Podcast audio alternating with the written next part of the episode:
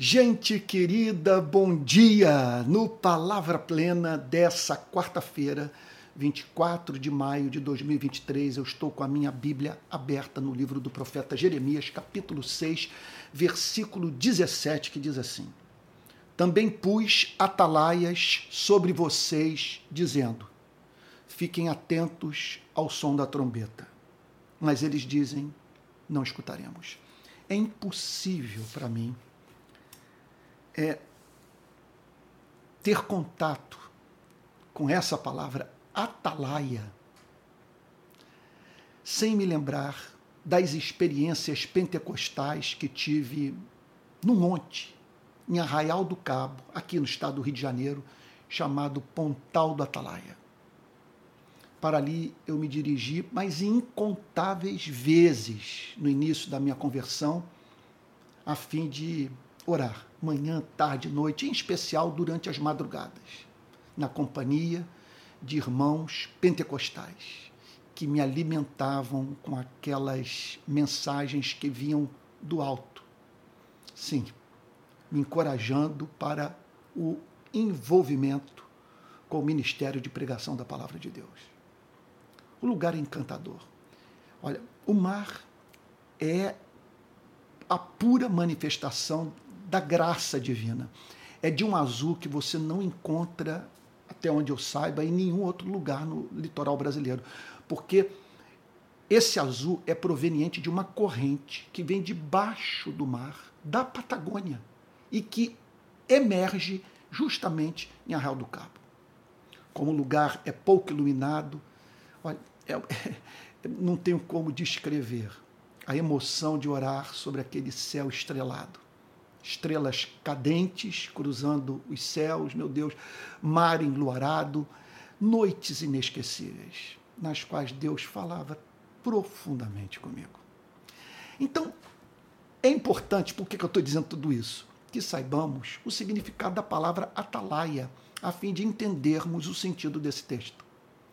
O Pontal da Atalaia é, leva esse nome, em Raio do Cabo, porque era ali que ficava o atalaia, o pescador que do alto do monte é, é, avisava na praia para os demais pe pescadores a chegada de cardume. Então, não foram poucas as vezes que eu vi o pescador lá do alto do pontal da atalaia sacudir a camisa, chamando atenção para os seus companheiros de trabalho que se encontravam na areia da praia para a chegada de Cardume. E aí aquela cena belíssima das canoas entrando com as redes e tal, e aquela pescaria maravilhosa.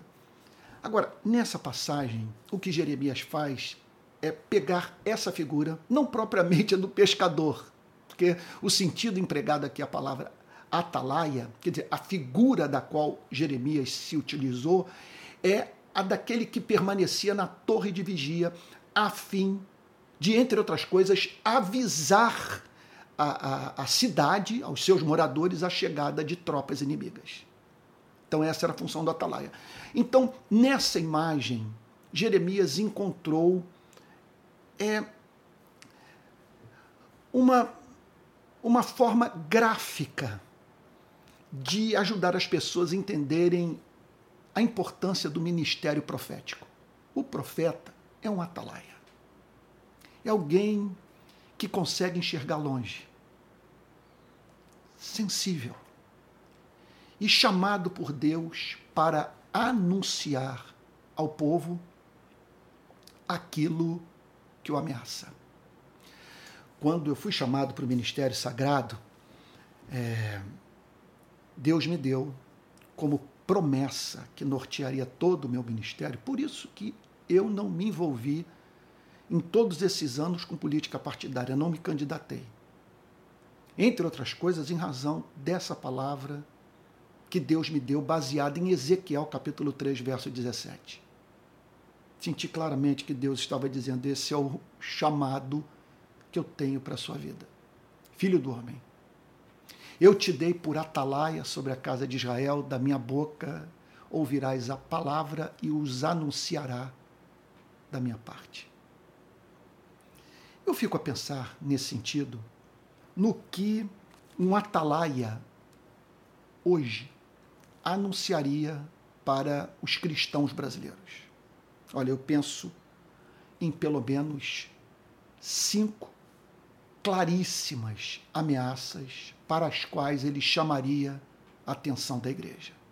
A primeira delas é a ameaça que já está em curso da fragmentação, da divisão do racha. Desde 2018, nós estamos profundamente divididos.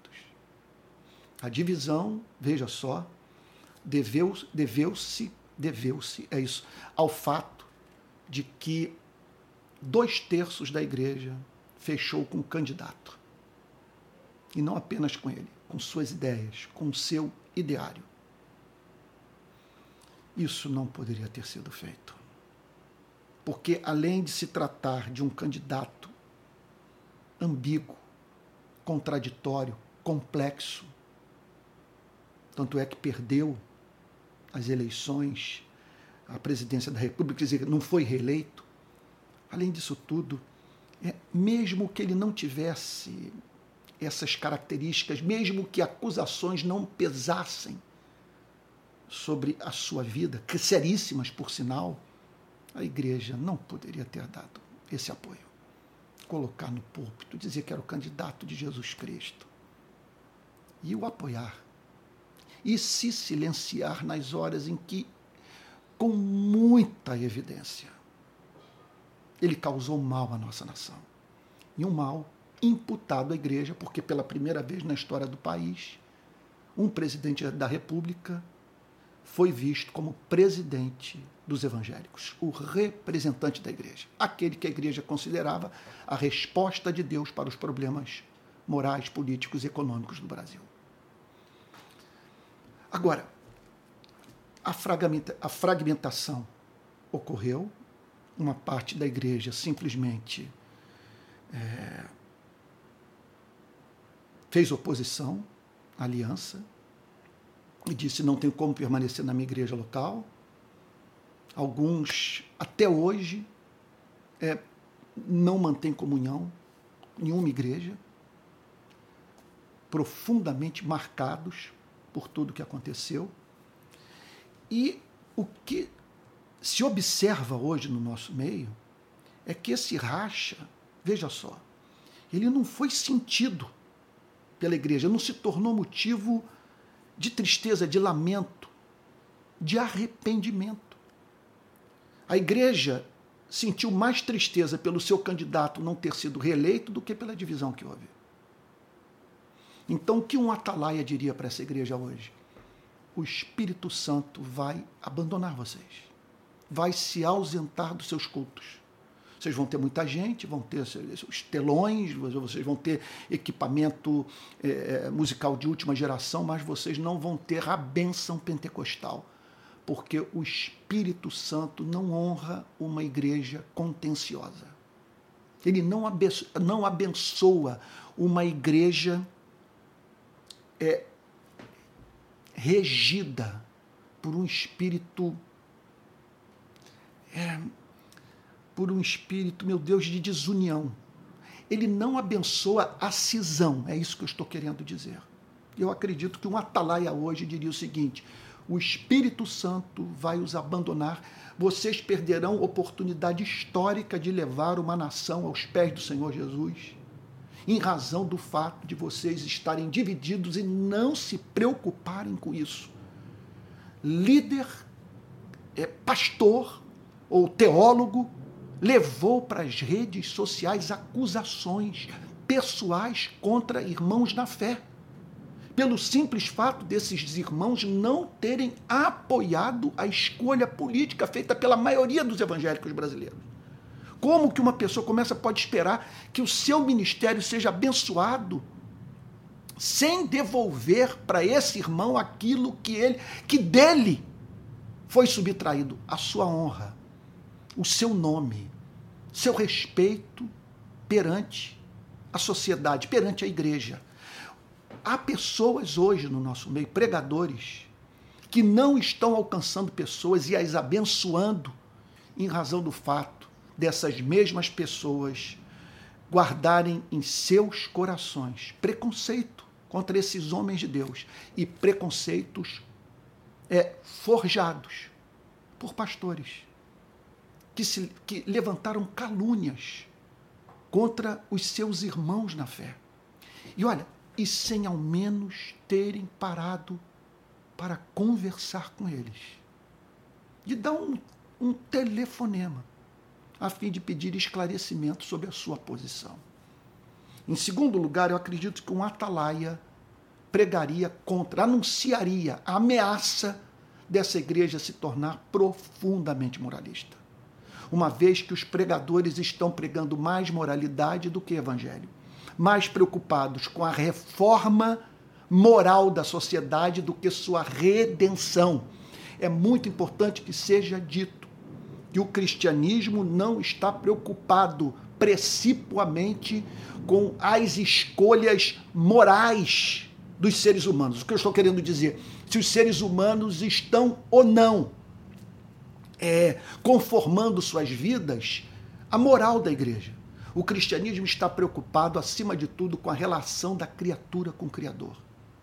O que o cristianismo quer é que homens e mulheres se reconciliem com Deus através da obra sacrificial de Jesus Cristo, mediante arrependimento e fé, voltem para a casa do Pai, se convertam e, a partir dessa experiência de retorno, aí sim, serem habilitados a praticar o cristianismo. É heresia esperar que não cristãos se comportem como cristãos. Isso é pelagianismo. Como declara com muita clareza o nosso Salvador.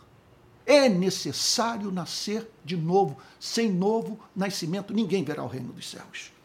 Em terceiro lugar, eu acredito que um profeta anunciaria a perda da identidade da igreja. Quando que a igreja perde a identidade?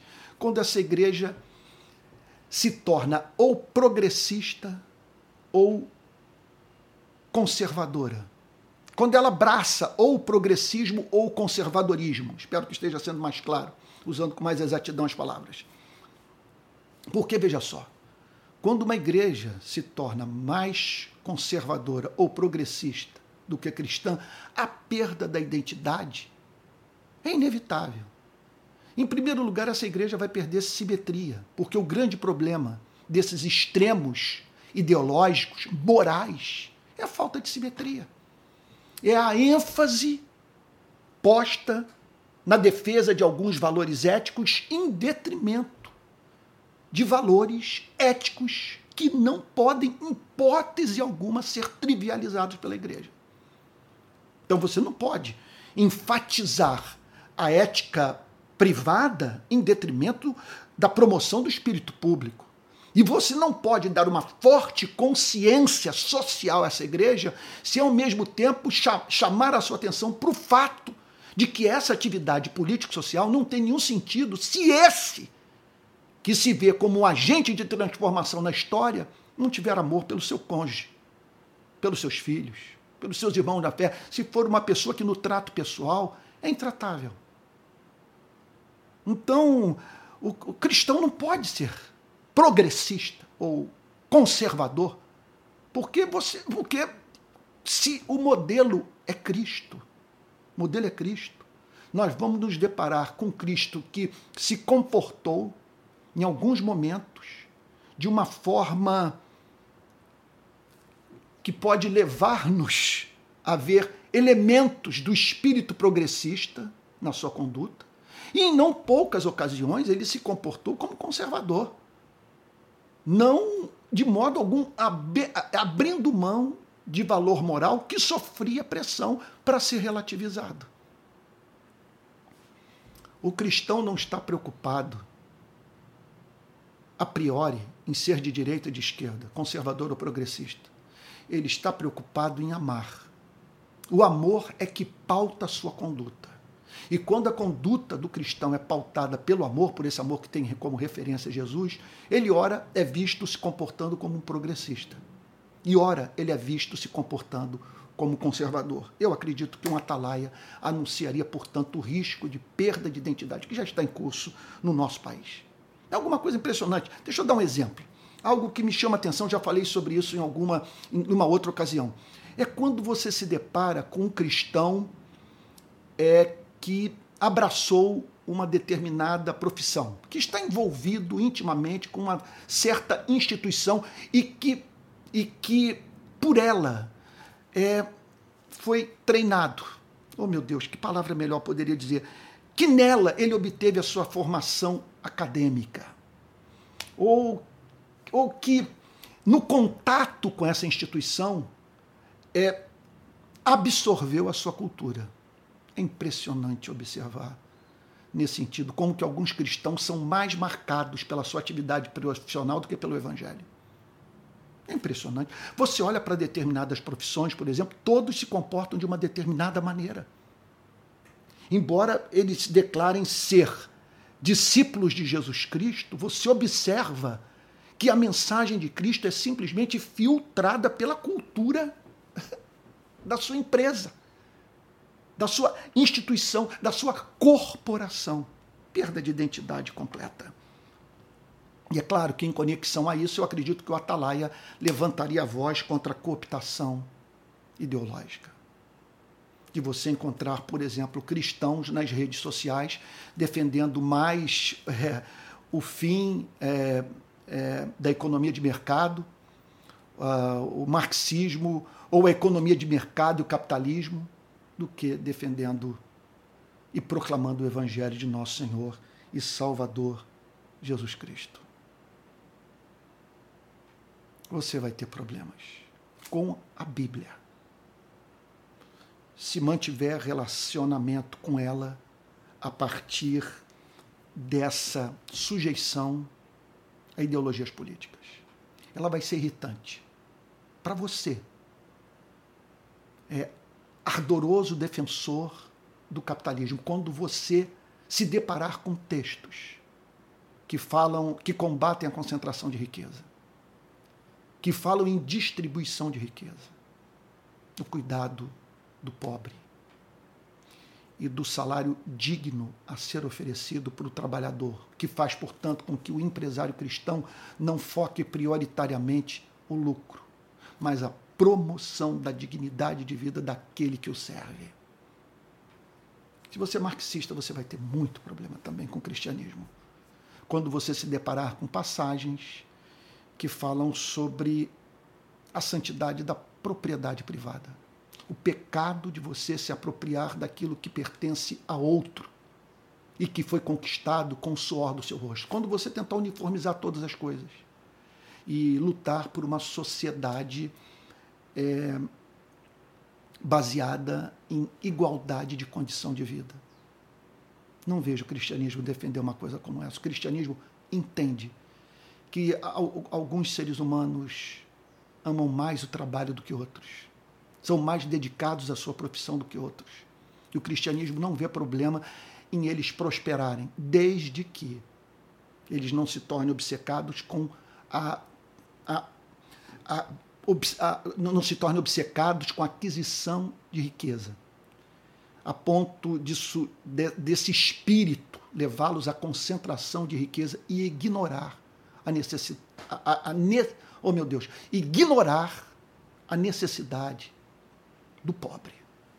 Então a coopta, cooptação ideológica seria, eu diria, uma ameaça à saúde da igreja que qualquer atalaia proclamaria, tocando a trombeta, chamando a igreja para o arrependimento. E por fim, o menosprezo à palavra de Deus.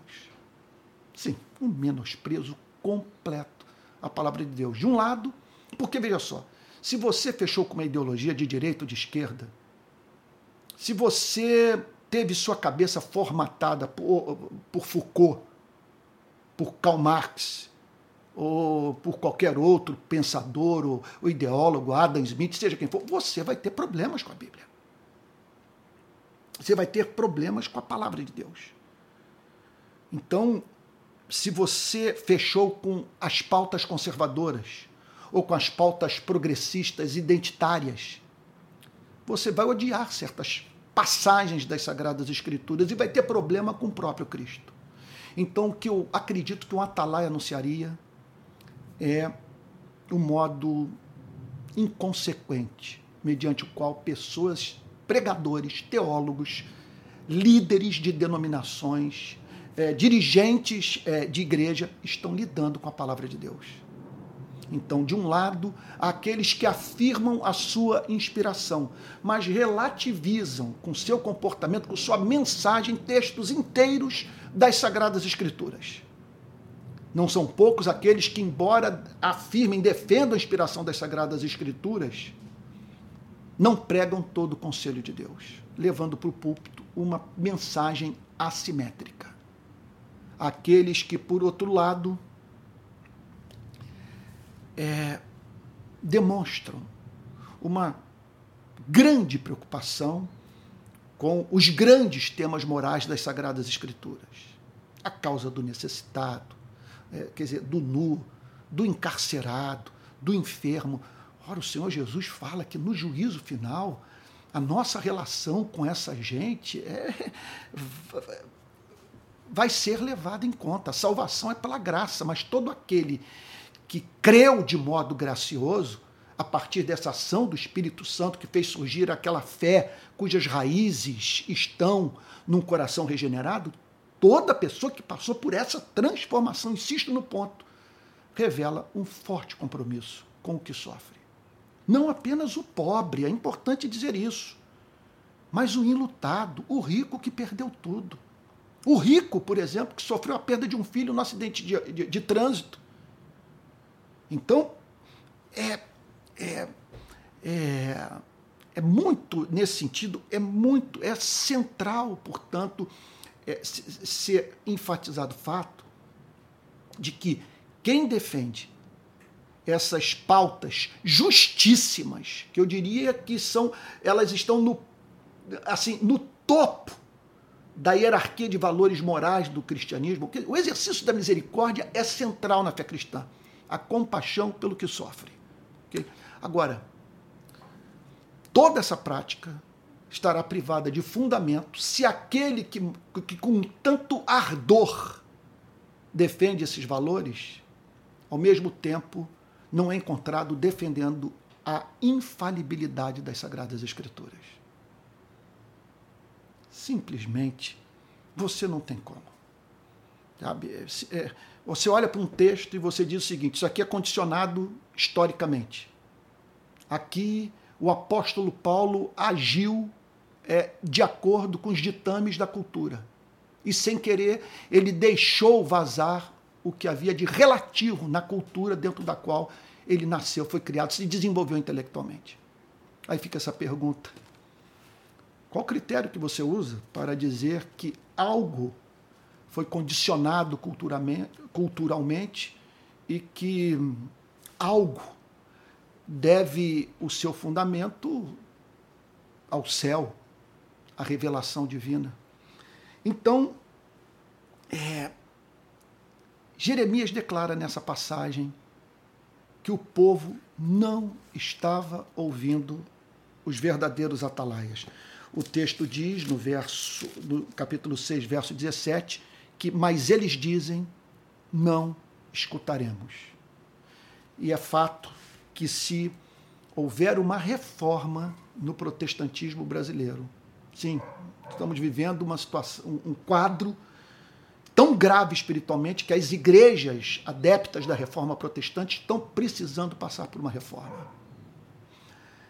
E que é o retorno à verdadeira doutrina.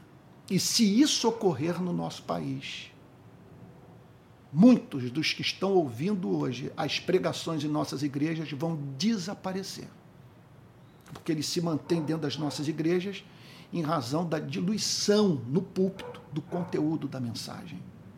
E a igreja, portanto, acaba atraindo justamente aqueles que olham para o seu discurso e se sentem muito confortáveis em viverem num ambiente onde o que a igreja, eh, quer dizer, aquilo que a igreja diz crer é ensinado porque mantém intocável aquele pecado do qual é, o ouvinte, aquele que se aproximou da igreja sem ter passado por uma experiência da conversão, quer dizer, não, um pecado do qual ele não quer abrir mão. Oh, meu Deus, às vezes você constrói a, palavra, a, a frase, a frase é longa e você acaba perdendo o fio da meada, mas eu espero que eu tenha sido claro, que você tenha entendido o ponto. Bom, eu falei aqui sobre ameaça de fragmentação, pregação sobre moralidade, perda da identidade, cooptação ideológica, menospreza a palavra. Há muito mais. Mas não é atalaia hoje no Brasil. Não anuncia a igreja aquilo que ameaça o pregador que não toca nos pontos que eu acabei de mencionar nessa mensagem. Vamos orar? Pai Santo, em nome do Senhor Jesus,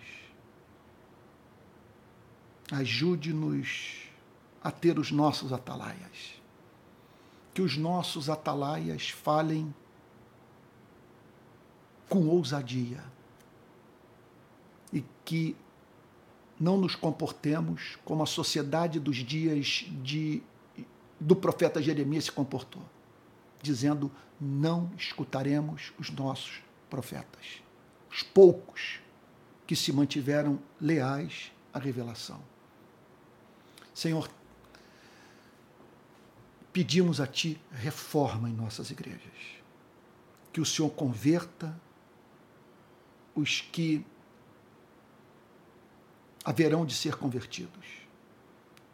Aqueles que foram separados na eternidade para essa redenção. Em nome de Jesus, Senhor. E que o Senhor tire do nosso meio aqueles que não vão se converter nunca, Senhor.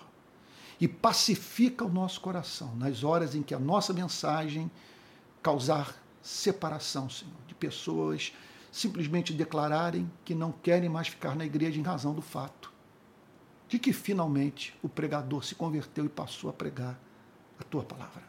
Faz assim no nosso país, é o que pedimos, em nome de Jesus, com perdão dos nossos pecados. Amém. Amém. Meus irmãos queridos, eu tenho alguns avisos a dar para todos. Olha, o primeiro deles tem a ver com a manutenção desse canal, do meu ministério. Houve mudanças no meu ministério, eu não estou mais é, é, eu, não, eu não faço mais parte da instituição a qual eu pertencia, estou tendo que me reinventar. Então, se você quiser me ajudar a manter esse trabalho, aqui vai o nosso Pix, palavraplena.gmail.com. E você também pode se tornar membro do meu canal. Vai me ajudar imensamente, aí você se tornará um contribuinte regular. Quero também lembrar a você que estamos organizando para fevereiro de 2024 uma, uma viagem ao Egito e a Israel e eu estarei pregando, portanto, nessa, nos pontos históricos do, de, dessa viagem, quer dizer, dos pontos históricos, dos lugares históricos que visitaremos. Tá bom? Em breve, mais informações. Sábado agora eu lançarei um novo livro, intitulado Se Deus é Bom, Por que Sofremos? Então, será o meu primeiro e-book. É uma parceria que estamos fazendo com a Amazon. Olha que coisa legal. E, portanto, a partir do próximo sábado, esse e-book estará à sua disposição, mas muito baratinho, uma coisa eh, de fácil acesso, e você vai poder ler o livro, que não vai ser um livro gigantesco, um livro pequeno, ou com a mensagem objetiva. São transcrições de pregações minhas, e você vai poder ler no seu iPad, no seu Kindle, no seu celular, no seu computador. Tá bom? Então anote aí. É isso. Oh, meu Deus. Olha, vamos entrar hoje 11h30. Mil perdões. Mas eu peço que você creia que o programa, sem chance de eu deixar é, de postar o Palavra Plena, sem chance. E peço que você sempre aguarde a postagem por volta das sete da manhã, que essa é a minha meta. E mil perdões, repito, pelo atraso de hoje. Olha, que Deus abençoe o guarde, que Ele faça resplandecer o seu rosto sobre você e tenha misericórdia de você que sobre você ele levante o seu rosto e lhe dê a paz. Até o próximo Palavra Plena. E, se for possível, não deixe de encaminhar o seu help para a manutenção do programa. Deus te guarde.